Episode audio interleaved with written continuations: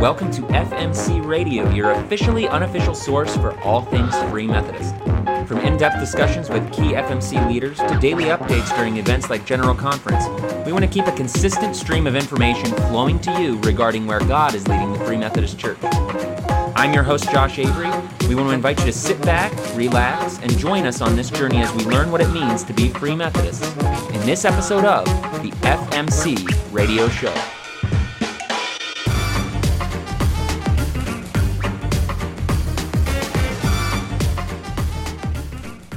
It's episode 157. This is November 2nd, 2020. Just a couple things I wanted to mention. Um, today, as you probably noticed when you downloaded the episode, we're going to be talking with Kevin Austin again. Um, this was all recorded in the exact same day as the first episode in this series. And as you'll see in just a moment, it's very different from the other one that we posted already. Um, you'll hear that for yourself. I don't need to go into the details of that. But I do want to mention um, the audio quality is the same as the first episode.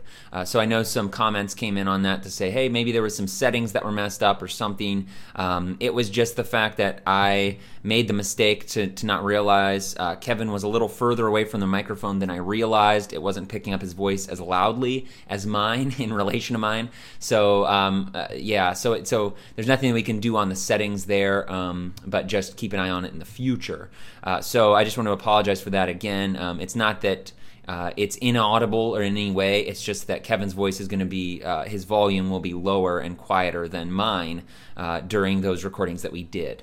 So, um, that being said, I wanted to mention also, um, you'll know if you were listening to some of the other episodes that Kevin had a fall when he was hiking and broke uh, bones in his face. We had given some updates on that. Um, he had an infection uh, a little over a week ago as a result of, of kind of the recovery and surgery process.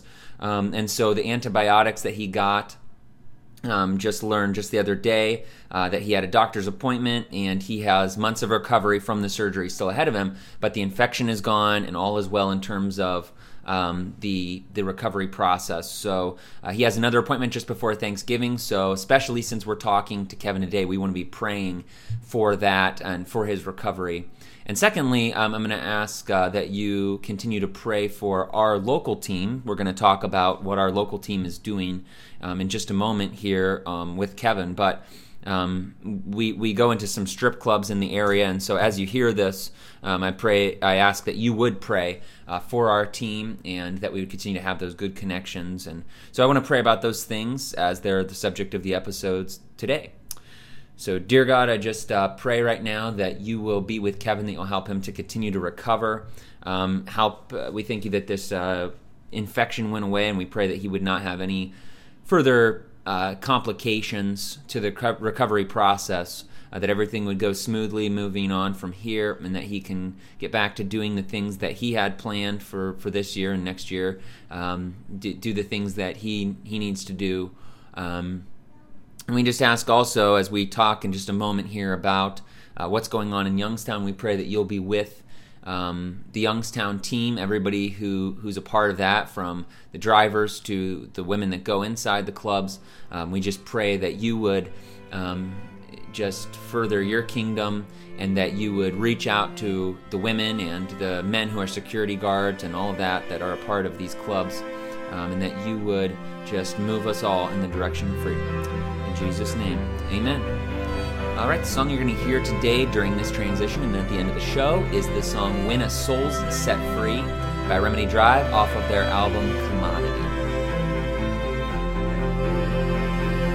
From the streets of gold comes a sweet refrain when one heart is turned, when one soul is saved. There is a song that brightens the day, angels singing along to keep the darkness at bay. It breaks down the walls, opens the gates, it rings in the halls and in the hearts of the saints.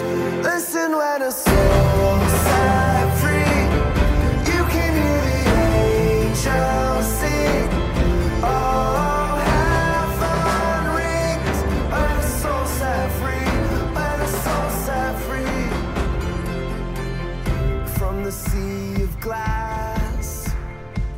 We're back here with Kevin Austin, and uh, I would ask you to go back and listen, if you didn't, to part one of this because we were talking about being on mission with God and what the mission of God is, and had a whole conversation about these types of things that we're going to kind of build on and talk about here. So you may want to go back and listen to the previous episode if you haven't.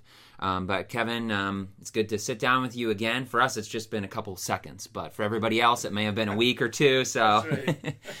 um, so, anyways, I, I- we're gonna do something a little bit different here, which is, um, and this is Kevin's idea, so it's it's a good one. We're gonna actually, I'm gonna shift this over to Kevin. He's gonna be asking all the questions now, and he's gonna be interviewing me. So I guess I'm the I'm the special guest of this episode. Yeah, I'm taking over. Yeah, there you go. Yeah, this is good. I'm feeling the power. This is awesome.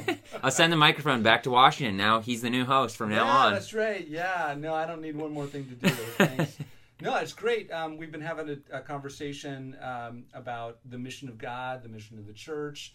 Uh, we've been kind of loosely uh, using the, the the new book, Set Free: Pursuing Liberation in an Age of Bondage, that um, is published through Light and Life Publications through the Free Methodist Church. So um, you can get your copy there, and you can you can check that out. But yeah, um, I wanted to take over because I want to ask Josh some really hard, important questions. No, Okay. I'm joking. I'm joking. No, I want to. Uh, I, I- I want to um, just explore with Josh about how he is leading the team here in Canfield and what's going on. What's going on in Canfield.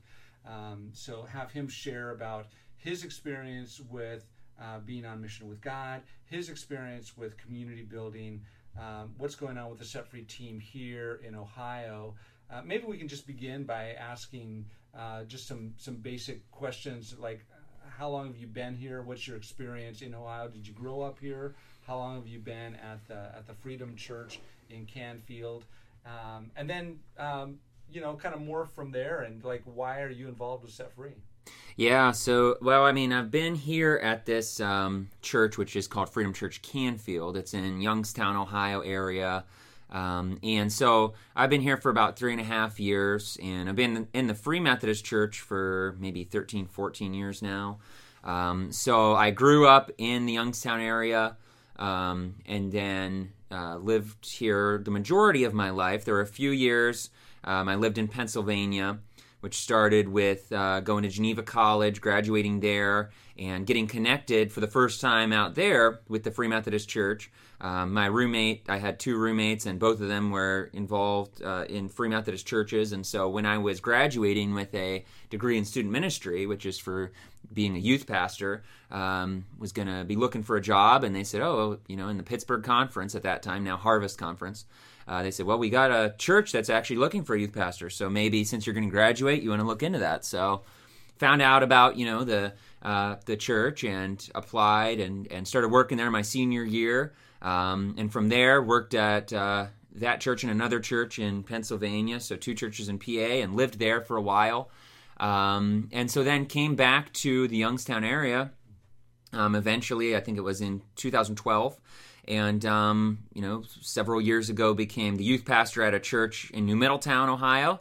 And through that uh, then three and a half years ago became the campus pastor here. And i'm still a youth pastor to this day. I'm in new middletown um, and i'm the, the campus pastor here. So it's fun. Um, there's a lot, lot going on um, with all of that. Uh, but as far as set free, I don't know when the first time I, I would have heard about it was. Maybe through one of the bigger events like um, the FMYC events or, um, you know, maybe just Light and Life uh, in the early years. But I, I've known for about Set Free for a long time. Um, and, you know, I don't know what started my interest in. Um, these sorts of issues. I think one thing in college, I mean, everybody kind of changes in college or kind of gets these, uh, you know, I feel like radical views in college that could be good or bad, necessarily depending on the person. But for me, um, I was a little more reserved in high school. Um, and you know, when I got to college, started doing some more with my Bible classes and things, and learning some things about the Bible that you know I'd always been in church, always been involved with youth groups. Even you know in senior high, was working with the junior high youth group, so even a leader to some degree. Uh, but as I started to learn more about the Bible, um, I first, like many college kids, just kind of assume like, oh, now I've got this new knowledge, I know better than everybody else. So just kind of assumed that uh, you know everybody else was doing it wrong, and you know I needed to teach everybody the right way or whatever. So I in college, um, I I learned about and found out about this ministry that I I really liked and and even like to this day. Um, but that was doing some pretty extreme things. And it was a ministry called Triple X Church. I don't know if you're familiar with them. So, xxxchurch.com. You can still go there today. Uh, if anybody's listening, that's the first time you've heard of it. You don't have to be worried about typing that in. Um, there's no, you know, pornography on the site. Uh, but it's an anti pornography, a Christian ministry. And they were doing some extreme things. Like I say, they the, these. Um, people involved, uh, which was a team of, of women going into some of these places now, strip clubs, um, but also they were going into the Vegas porn shows and setting up a booth. Uh, and they at their booth had Bibles. The first one they went to, um, older people in the church said, "Well, we, we want to help out. Why don't you give away these Bibles?" And the guys are like, "Well, I, I don't really think people at the porn show are going to be wanting a Bible." But sure enough, um, they gave away all the Bibles, and so they still do that today. They have teams that go in and, and give away Bibles in the middle of these shows. And so, you know, I, I really liked what they did, and I was like, oh, this is pretty extreme, you know, more um, from my faith in my early life of kind of just being more laid back and like, oh, yeah, I go to church and stuff. So, this other idea of like, wow, these guys are getting into the middle of some of the places you'd never think to see a Christian. Um, and so through reading almost everything that they put out at that time, you know, some of the books on the industry, the truth of the industry, and some of the stuff that they were putting out, and reading their blogs and stuff, and, and uh, spending some time with them also in person, um, I, you know, started to learn more about the uh, truth behind the facade of at that time, you know, what I was was hearing about was the porn industry, and of course that has a lot of links and a lot of overlap even um, with the reality that people are not just having a great time. Um, uh, to the greatest degree, the people in the industry are are actors. Um, that's like the best possible scenario. Uh, the, but the reality is usually a lot worse than that, which is you know these women and men and whoever are usually drug addicted. Um, you know, when the cameras go off, they're they're in the corner crying. You know, these types of things because of pain associated with what's happening. So, you know, all these realities um, to say. As I learn more about that, of course, that you learn more about human trafficking because some of the women and men are are being trafficked in these scenarios. Um, or maybe being filmed against their will. You know, not all of these films are production companies. So, you know, you have um, some of these films that you think, oh, this is everybody consenting and this is all legal, and it's and it's not. Uh, for many ways. So, you know, learning more about that and then, you know, getting involved in the Free Methodist Church um, at some point along that process, learning about Set Free, um, learning about, oh, well, we actually have a specific ministry, a specific, um, you know, group that's uh, addressing issues of human trafficking, um, and that's this is all linked together as I'm learning more and more about this. So, you know, as a youth pastor, um, you know, I spoke about these types of things from time to time, um, but was never, you know, put in charge of a church uh, to the degree that I was three and a half years ago as the campus pastor. So when that happened, then you know everybody uh, any pastor out there, any leader, you, you usually try to think of what are going to be kind of the focuses because you can't do everything. So you got to figure out how are we going to, you know, have a couple uh, focuses here. And so we decided upon four different focuses to kind of look at and specifically get involved with. And one of those is further freedom. So um, one of the probably first things we did was, you know, I talked to, I'd already think I talked to Kevin through this podcast before, and so I had that connection. Um, so then said, well, let's try to get him to come here and see if we can have that dinner um, and you know not just a service but also a dinner afterwards get people to hear more about this and see if we could maybe you know get a team started over here.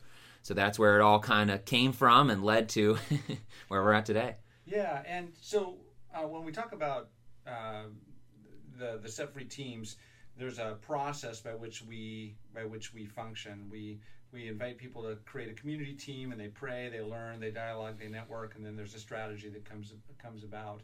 Um, so as you're putting this team together you're learning things about ohio. I think it would be interesting uh, if you can uh, canfield youngstown is in northeastern ohio very close to the pennsylvania border. Right. Uh, what are some of the, the main challenges in this area in terms of, of justice related things and why why is there a need for something somebody like some organizations like set free to come along and, and, and jump in Yeah, well, I mean, especially in this area. Um, again, it is close to Pennsylvania, a few hours away from Michigan. Um, so, you know, there's a lot of access to different uh, places. And uh, specifically in this area, um, there's a town called Austintown. Um, and uh, in Austintown, there's a big um, I 80. There's a big uh, highway that goes straight through, as many communities have. But there's a, you know, that you could get on there and go uh, to New York, uh, right past Austintown. You can go, you know, down to Columbus, and from there go many other places.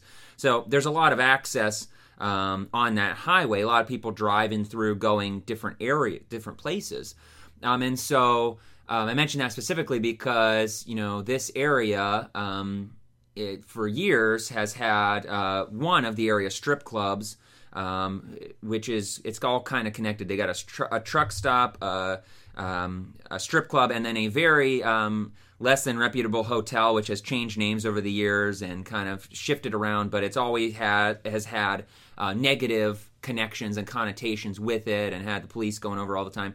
So uh, prostitution happening in that hotel again, close right near, near the strip club. So, because of so many people coming in and out, um, there's that uh, not only, you know, demand for the strip club, but also the prostitution, the trafficking that's happening. But I mean, we have now. Um, in the time since we started this team, you know, met some of the task force members um, in the Mahoning County Task Force who are um, have just started up actually a few years ago. They should have done this years ago, but they've just started a task force in recent years. And so we've heard stories of you know uh, trucks that have been opened up uh, at that truck stop, and there are actually women in the back of the trucks that they are you know that's a pit stop and they're headed off to you know or maybe they're picking up the women there um, but they're you know he- then headed to new york or to columbus or whatever so uh, this is a central place um, for those reasons that you know um, we started looking into some of those types of things as we learn more and more about it Yeah, and so um, for people that might not understand this, there's a, there there are often circuits. There are um, so women involved in prostitution that are being uh, controlled are moved from location to location. They might be in one place for uh, a week or two weeks or three weeks, but then they're moved to another place, and then they're there for a short time, and then they're moved to another place, so that uh, they can't create uh, any kind of uh, relational connection with somebody. Um, there's, uh, you know, they're trying to avoid the police um, kind of being able to, to target one particular person. Um, and of course, they're trying to control these women, so moving them around uh, is helpful to disorient them and so that they never really know where they are. So there could be a circuit that is, you know, like uh, uh, Youngstown, Canton, Akron, Columbus, Detroit, and then back again. Um, and so having things right next to the highway are, are, are really good. Um, uh, that just makes good business sense for those uh, for those traffickers. Now, th- then I know that your uh, your teams are involved in ministry at the strip clubs. Yeah. And again, just before you talk about that, just for people to understand, um, strip clubs are often entryways into human trafficking. So um, they can be very lucrative for uh, for a woman who wants to strip. She might not be a trafficking victim. She might be. She might not be. You know, you just don't know. It kind of depends. But often that is then a, a gateway into prostitution, which uh, and then there's drugs and alcohol involved, and there's more and more increasing control until eventually um, some of them become trafficked. But tell us a little bit about what's going on with the, the strip club ministry Yeah. uh, that your team is doing. Well, yeah, I mean, and again, that's you know the process that we talked about last time of you know not feeling you need to rush right into something, and um, that would have uh, rushing into things would have been a problem for me because I am someone who likes to just say, well, well okay, what do we do? Let's get started. Um, but with the guidance of you know Set Free as the organization. um, that's one of the things you know that they're they're reminding you of. Okay, just start to meet together. You know, kind of find out what's happening in the community. Um, and so that's that was a good thing to keep hearing that to kind of remind us, you know, not to just rush into something that's being done a million other places. You know, there might be a, a million teams doing something you, you don't know until you start to, to research. So that's to even back up from there. You know, that's where we started just meeting monthly. We would, if anybody saw any, you know, news articles, just go over those. During that time, we actually sat through Mahoning County's first um, human trafficking jury trial um, and learned a little bit about through, through sitting through that what that was about. Um, you know, and then um, in in meeting that, of course, praying and stuff. Um, we started to learn about some of these things, and you know, um, one of the guys who's on the team, you know, he he pointed out something I think we said in our last uh, uh, talk here on this sh- on the podcast, and that is, um, you know, we don't have to reinvent the wheel. So, you know, we don't have to think, oh, well, none of us have thinking of strip clubs. Well, none of us have ever been in the strip club. So, you know, how do we, what do we do? Well, let's just go in there and just make it up as we go. Let's look and see if even around in this area, maybe there's somebody who's already done something. Um, is this a need? Um, you know, is there someone who can help us know what to do? So um, we found that there's n- there's nobody in this area going into the strip club. So there was a need for this to happen. Uh, but in Canton, Ohio, which is you know an hour or so away, um, there is a larger group that has for many years been doing this kind of ministry, and they're called Rahab Ministries. So um, we actually had a connection to one of the women that actually lives in this area, but has uh, been going out to Canton to help their team for a long time. So we actually, at one of our then monthly meetings, had them come over and meet with them and talk to them. And um, so that idea of you know like they already have all the research, they had all the trainings. We they had a, a kind of a general all day training on human trafficking, but then a second follow up training, a very specific training of here's what to expect in the strip clubs. Like this is what you need to be a, a, uh, you know thinking about, and all these types of things. Um, so you know those uh, realities of uh, I would say first and foremost, people thinking of like doing something, you know, look and see are there other resources maybe uh, that people can help you to to, to know what to do. Um, so yeah, so yeah, what they do is um, as far as our team, uh, they get together and they meet first and foremost at a location which happens to be Panera Bread in Austintown, uh, and they just get together and they uh, pray talk over if there's anything to talk over from the previous uh, week or previous month. They go in once a month, and so then they go to the clubs. And actually, when we started, um, we thought we were going to be going into four different clubs in the area. Uh, when when they started in January, this was of course before the pandemic uh, began. In January, they went and they prayed in the parking lots. They didn't enter in January. They thought they were going to go to four clubs, and they found out, oh well, one club is already closed. So they were looking at three clubs. Um, so they went and prayed in the parking lots January. and said, okay, February, we're going to see. Maybe this is the month we're supposed to go in. We're going to go and plan to pray, but maybe God will say it's time to go in. So we then went to three of the clubs. And when I say we, I'm talking about a team of primarily women. Um, but for example, in February, I was actually there and another guy. Um, we don't go into the clubs, but uh, one of the guys will drive and when we arrive at the clubs, um, any women that aren't going into that specific club um, and the men stay in the car. They pray, but we pray with our eyes open. We're looking around, just making sure there's nothing maybe dangerous outside, just keeping our eyes open for any situations. Uh, so looking around um, and praying at that point. Um, and so.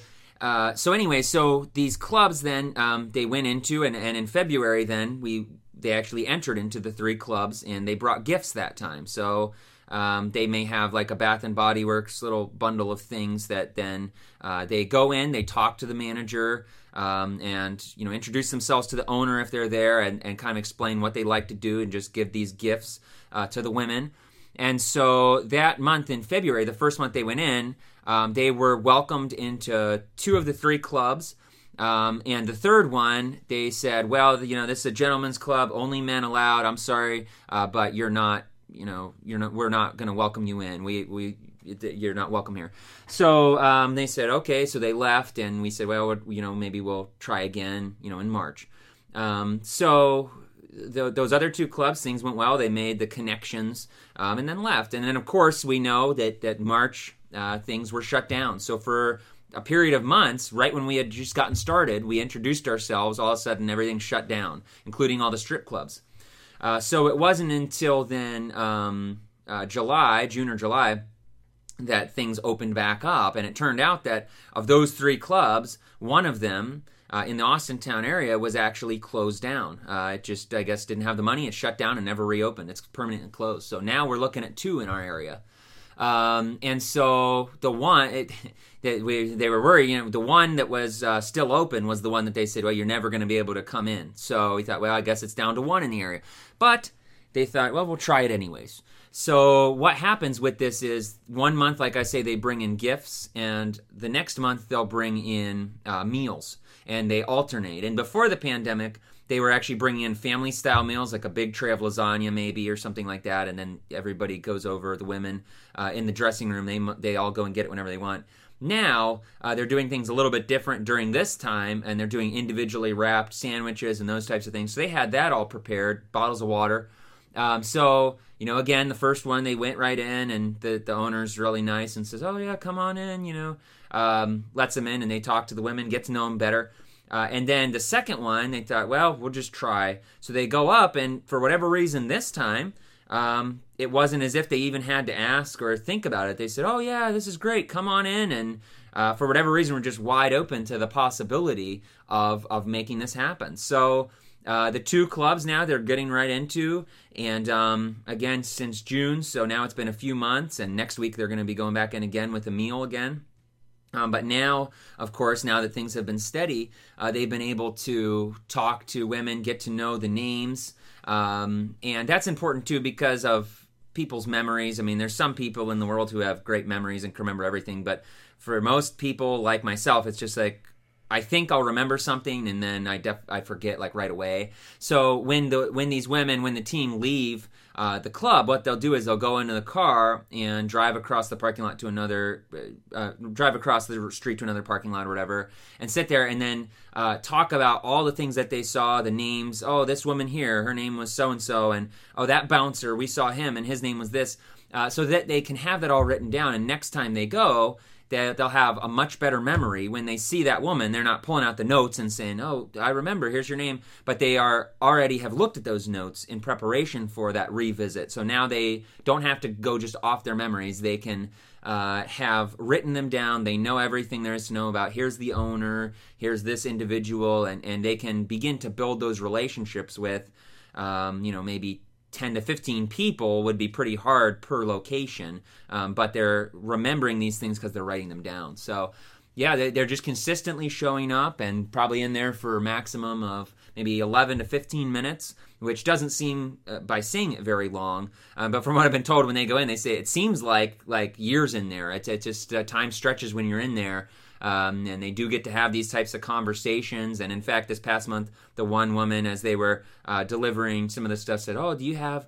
Is, is that the word in there? And they're like, well, no, it's not actually a Bible, but you know, we could get you one next, you know, when we come next time. So they're going to do that. So these women are already act- actually asking for, you know, a Bible, and uh, they're they're giving prayer requests and things like that. So um, yeah, things have uh, even beyond the shutdown uh, things have really been moving quickly in these relationships being opened up already. Yeah, this is fantastic. I mean, it's just such great work. There's a couple things that I want to um, kind of emphasize or uh, talk about for, for a couple minutes. One is that um, you took the time, your team took the time to pray and to learn, and then and then to to to network to try to figure out well who is already doing this work, and you found this ministry in Akron, right? Canton, yeah. In Can- um, very close by. Yep. Yeah, yeah, very close by, called Rahab, Rahab Ministries, yep. right? Mm-hmm. Uh, and so you got training from them, and I, that's really important because um, some people are tempted to say, "Well, I'm going to just start my own work. I'm going to just start my own nonprofit," and uh, often that does not uh, work very well. Um, yeah. You've got to really be thoughtful, and you've got to really have your act together in order to do that and and and more often than not it's not necessary you know so there's already somebody you can partner with so that's great that's that's one of the first things that i wanted to just uh, kind of emphasize is the need the necessity to network and to partner strong. There's there's always people, or usually there are people in our communities with which we can partner, and maybe that's all um, we need to do is partner with another organization as opposed to, you know, finding um, something new to do. The the other thing Well, that j- j- remember that because I just want to mention something on that too because this is I think something that maybe uh, possibly people could struggle with even if they don't think they would, and that is you know when you do partner with these groups, uh, you may not you or even the set free movement may not get the credit, which could be hard. Because you know when we go in, if women say if in these strip clubs they say, well, where where are you from? Oh, we're from Rahab Ministries um, and you know they, they might give them a water bottle that says Rahab Ministries on it. Well, um, that that is it's, it's all great, and actually it's probably better than going in there saying we're from Set Free. You know, we're going to set your women free. that may the owners might not Right, like that, right. uh, but you know, it, it, for some people, it could possibly, even though they don't realize it deep down, they go, "Oh, you know, we really want to make a name for Set Free Mm-hmm. movement, and here, you know, nobody knows about that. We're the ones behind this, you know." Yeah, uh, yeah. and so I want to caution people in that, you know, be careful about trying to take all the credit for yourself or your church or whatever, because really the bottom line is it's about that um, moving towards shalom, as we talked about in the other yeah, podcast. yeah, it's not about the set free movement. It's not about the Free Methodist Church. It's not about your local church. Yeah. It's about Jesus, and Jesus is setting captives free.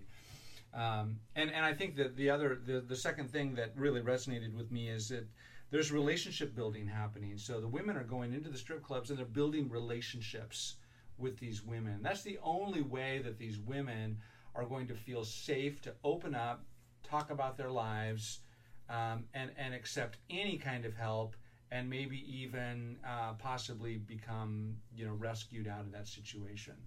Um, and and I, I know that your team believes this, but I think another really important point to make and and is that Jesus is already there.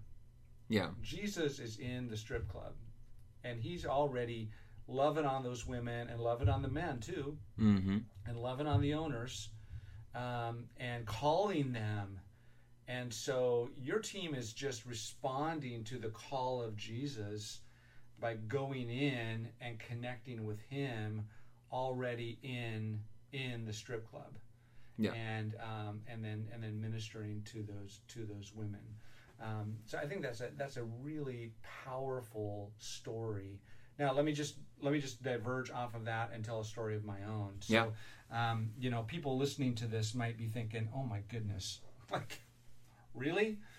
I could never go into a strip club. Like, Yeah, yeah. so scary." And and and some people might be even just like sitting back in their chair and thinking, "Man, like I understand ministering to the women, but." You know, Christians going into that Mm. place of unholiness. right, Um, so I was in uh, Mumbai, India in uh, January 20, uh, 2019, and I was meeting with International Justice Mission, who is working with the Indian police to um, to to do a variety of things, but one of which is to identify and, and rescue underage women involved in prostitution. Now, how they have to do that is they have to have two bogus buyers, pretend buyers, go into a brothel, pick out a girl they think is underage, pay money, so one watches the other do this, and then so they create a transaction, and they have to be willing to testify in court as well, Hmm. and then and then they leave, and and they they alert the police, and the police then raid the place. So I mean, I love asking this trick question: is like, is it okay for Josh and I to go into a brothel? yeah, You know, like if I were to, to stand up in front of your church and say, "How many of you think it's a good idea for Kevin Right. and Josh to go into a brothel?" Raise your hand. Yeah, yeah. Nobody would raise their hand, and Right. people would have uh, have shocked looks on their faces that I would even suggest it. But the reality is, is that uh, in in Mumbai there are 400 pastors Hmm. on a list that IJM can call to go into brothels. So pastors are partnering with IJM, they're partnering with the Indian government to go into brothels to identify underage girls, and then years later, because that's how long the legal system takes, there are they are going into court and testifying, and they're pastors. Now, you probably realize that India is not a friendly uh, place for Christians in most places. So this is an incredible witness opportunity, and and within the Free Methodist Church, we have Free Methodist pastors that do this. Yeah. We got Free Methodist pastors that take off their suits, put on T-shirts. Um, maybe they don't shave for a couple days or whatever, and they go into brothels to help identify those girls. And and why do they do that? Because they're following Jesus into the brothel. They're Yeah. following Jesus. Jesus is there. In the same way that your women uh, and and and the men that are in the parking lot praying and the women are going in are are on mission with Jesus. They're on mission with God to bring hope and healing to those broken women Yeah. and and and hope to bring them out of that darkness. Yeah, that's just, and it's interesting because, like in the last conversation, last episode, you know, we talked about reaching people. Even these types of conversations uh, make people more interested, possibly in you know Christ or having that conversation. Because I was, I mean, I'm thinking about uh, some of these things that are, are funny to, to say, like, oh, these pastors, they went into a brothel, you know, then it's like, what? What are you talking about? That people want to know more about why that is. Uh, the same thing with some well, woman on our team, you know, she has on her phone a calendar. She was just telling us, um, you know, she she marked down strip club uh, once a month. And the thing is that that calendar was linked with everybody at work. So everybody at work said, "What? You're, what's this? Lee's going to the strip club? Like what in the world?" Uh, and, and so you know, it's like a funny thing because then she gets to explain that. But it's also like now this talking point. Where it's like, oh wow, she goes in there. That's interesting. And now she's been able to. Everybody at work knows about this thing that's going on. What a great witness opportunity. Yeah, yeah, You're like, what? You're going into a strip club? Like, why are you doing that? And Yeah. she's got this great opportunity to say, well, because these women are trapped in darkness, and as a Christian, I want to see them set free. Yeah. Like, wow. Yeah. That's incredible. Yeah, and it's totally different in a non-Christian work environment because you know people may not look negatively, like, "Oh, well, have fun at the strip club," you know, whatever people might say, and then it's like, "Oh, well, actually, here's what's going on," and people don't expect that.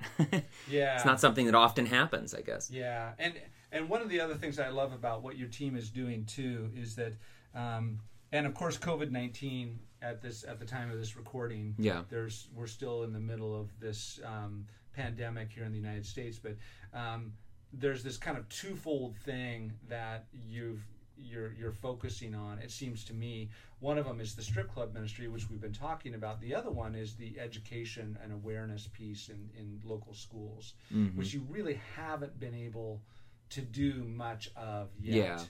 Um, and and and most of our teams. So we have uh, somewhere around 40 teams in nine countries now, and most of our teams are involved in education and awareness, as well as something else that's you know similar uh, in some ways to to your strip club ministry. So they're they're involved in you know like our our team in. Uh, Monterey, California, Monterey Bay, California is doing a lot of education in schools, um, but they're also gearing up to launch a restoration home.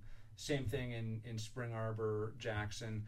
Um, they spent years and years and years in the schools pr- trying to prevent human trafficking, and there's- they still do that. But uh, right now, they've got their hands full trying to launch this home for teenagers um, uh, to get uh, homeless teens off the streets. Um, so, I mean, I think that's a great model that you're doing both Yeah. the prevention education as well as the um, maybe not rescue so much, Mhm. but um, but restoration, bringing hope and healing to broken people. Yeah, yeah, and when- when we had our team, it kind of came out of that because we have you know uh, multiple people that weren't going to be able to, for different reasons, do anything with the strip club ministry besides. Um, you know, support it in prayer and and uh, maybe financially in some ways, um, but you know they were involved maybe in a school or you had, had these types of connections. So it was like, okay, well that seems like maybe another obvious way um, that we don't have to start from scratch. We have people who are already involved with youth and with people in these ways, so we might as well use that to our advantage. We have uh, information we have uh, from um, from Felicia that she told us about. So hey, why don't we just use that information and use it to teach? It's easy enough. Yeah, yeah. So we're looking forward to a time where things open up again, and, and we think we'll be able to. Yeah, like I say, we only we went did one youth group and um, one um, winter retreat where we got to so we got to speak to a couple hundred kids in total probably, but you know, we were hoping to have a lot more by this point. Yeah, yeah. So here's a question for the listeners and a question for you, Josh. Um, let's say that your um, your strip club ministry is really, really successful, and um, now you have women coming to your church who may still be stripping. yeah. Like they're just, you know, they've made this relational connection with your team, and and and these women, uh, they've they've become friends, and your team members say, hey, what what are you doing Sunday? Why don't you come to church? Um, you know, would you like to come to church? I'll come. I'll come pick you up or whatever. So, um, you know, pastors listening to this or church people listening to this, um, how would you feel about having strippers at your church? Yeah. you know, who are still maybe actively stripping because they've not quite gotten to the point where they they have um, really made a commitment to Jesus. They're still kind of exploring it, oh, and or they're really stuck.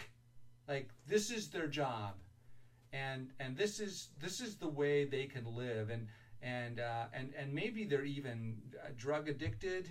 Um, you know, who knows? I mean, there's all sorts of, of issues that come with this. But um, Josh, how do you feel about having strippers come to your church? Like, what do you think? What do you think people? Uh, how you pe- think people would respond to that if they knew? Right. And uh, and is it a welcoming environment for anybody, Yeah. not just the sanctified? Yeah, and that, that that- so like that's the thing. Before you know, you have hopefully you can find a way in churches to create like a culture of you know something like this beforehand, so that you're not scrambling at the last minute. You know, as someone walks in the door to say, "Oh, how how are the people going to react?" You know, hopefully, um, but it, it, it is scary in a way because it's on an individual level. You know, you could preach all these sermons or you know have these small groups and read these books during Sunday school or whatever, and still people feel judgmental on an individual level. Uh, so I think the best that we could do is create a culture of you know this acceptance. And I mean the same. It's the same thing with another big issue you know right now, which is LGBTQ. And you know what if a, a, a gay married couple came into your church and they wanted to you know come in and have a service? It's like, okay, well, you know, or is everyone going to look at them weird and be mad if they're holding hands during the songs or something? Uh, you know, hopefully they, they wouldn't be um, because, uh, you know, to think of this, this stripper, you know, um, first of all, we see that it's just a person. It's a it's a human being coming into the service, and we may not even know. You know, if there's a woman coming in who's a stripper, we may not know, uh, except for those who have been to the strip clubs, may not know who she is. Just think, oh, it's just a woman attending. You know, um, and so you'd have to really get into her life to learn more. Um, but hopefully, once you got to that point, once you start to have those conversations, once you're doing the, that face-to-face interaction and again building that community those relationships um, when you get to the point of asking that question of oh you know like what, where do you work? Or you know as people do you're not at that point then going to go oh really? Okay well you know and kind of get all awkward and walk away. Um, so you know my hope would be that people would be open to anybody walking in and then as you learn things about their life um, you know you, you don't have to agree um, with decisions or or how their lifestyle or anything of a person. Uh, but as my friend Jason once once said, you know, we can disagree wholeheartedly and still maintain civility. And hopefully in the church it's even greater than that. Not just civility that I'm going to tolerate you, you know, being next to me during the service, but that we somehow go, okay, we can disagree on a very you know deep level, and yet still, um, you know, have meaningful conversations, you know, and, and grow as people together. Um, and not only that, but of course, when we're talking about something like this, um, it may it may be more involved than just a disagreement of a lifestyle or something, because we don't know what's causing or forcing that person to stay in that situation. So it, it may be even deeper than this person is choosing to, to live this life. Yeah, and um, you know, you brought up a really important point, and I was immediately convicted because I shouldn't have talked about um, uh, a, a woman as a stripper in the way that I did because words matter. Um, they're not prostitutes; they're women who have been prostituted, and she's not a stripper; she's a woman who strips. Yeah, You know, sure. we've got to keep that humanity um, centralized. She's a human being created in the image of God, with dignity and value. And I turned her into a thing by calling her a stripper. Mm. So she's a woman who strips. Yeah. She's not a stripper. She's not a hooker. She's a woman who strips, or she's a woman who's involved in prostitution. Yeah. And and I think it's important for us to shift that language and and refocus on the humanity. We've got to, uh, and and I think this applies to so many other things. This applies to so many other things because we objectify people all the time. Those Republicans, those Democrats. We've turned a human being into a thing by talking in that way. When we use racial slurs, we've turned a human being into a thing that's easier to hate um, because we've we've taken away their humanity. So um, I think uh, it's really important for all of us, including myself. Uh, that was a good teachable moment. Here I am. I'm the leader of a of a uh, anti-trafficking human uh, you know human trafficking organization, and I slipped up. And I uh, turned a woman into a thing in that conversation. We got to be really careful. We got to uh, keep uh, rehumanitizing. Is that even a word? Um, people. People are created in the image of God, and they are not defined by what they do. They are defined by who they are as precious in the eyes of God. Which is uh, the beautiful thing about what you're doing by going into the strip clubs, and even when you're, I think you can even do that as you're doing uh, awareness and education in the schools by helping people to realize they are not things to be used. They're human beings created in the image of God with dignity and value. Yeah. Yeah. That's good. Yeah. I like that. Well, good. This is great conversation, Josh. Yeah. Um, you Well, can thanks. find out more about all of this stuff on this at the Set Free Movement or uh, website, setfreemovement.com or .org. Doesn't matter. And you can check out the book Set Free: Pursuing Liberation in an Age of Bondage. And you can find that book uh, on, to order on the website as well. Awesome. Yeah. Thank you. Yeah. Thank you. you to find your way. Weary soul, come to the light. This song in the night will help you to find. Listen when a soul set free. You can hear the angels sing. Oh, heaven rings when a soul set free. You can hear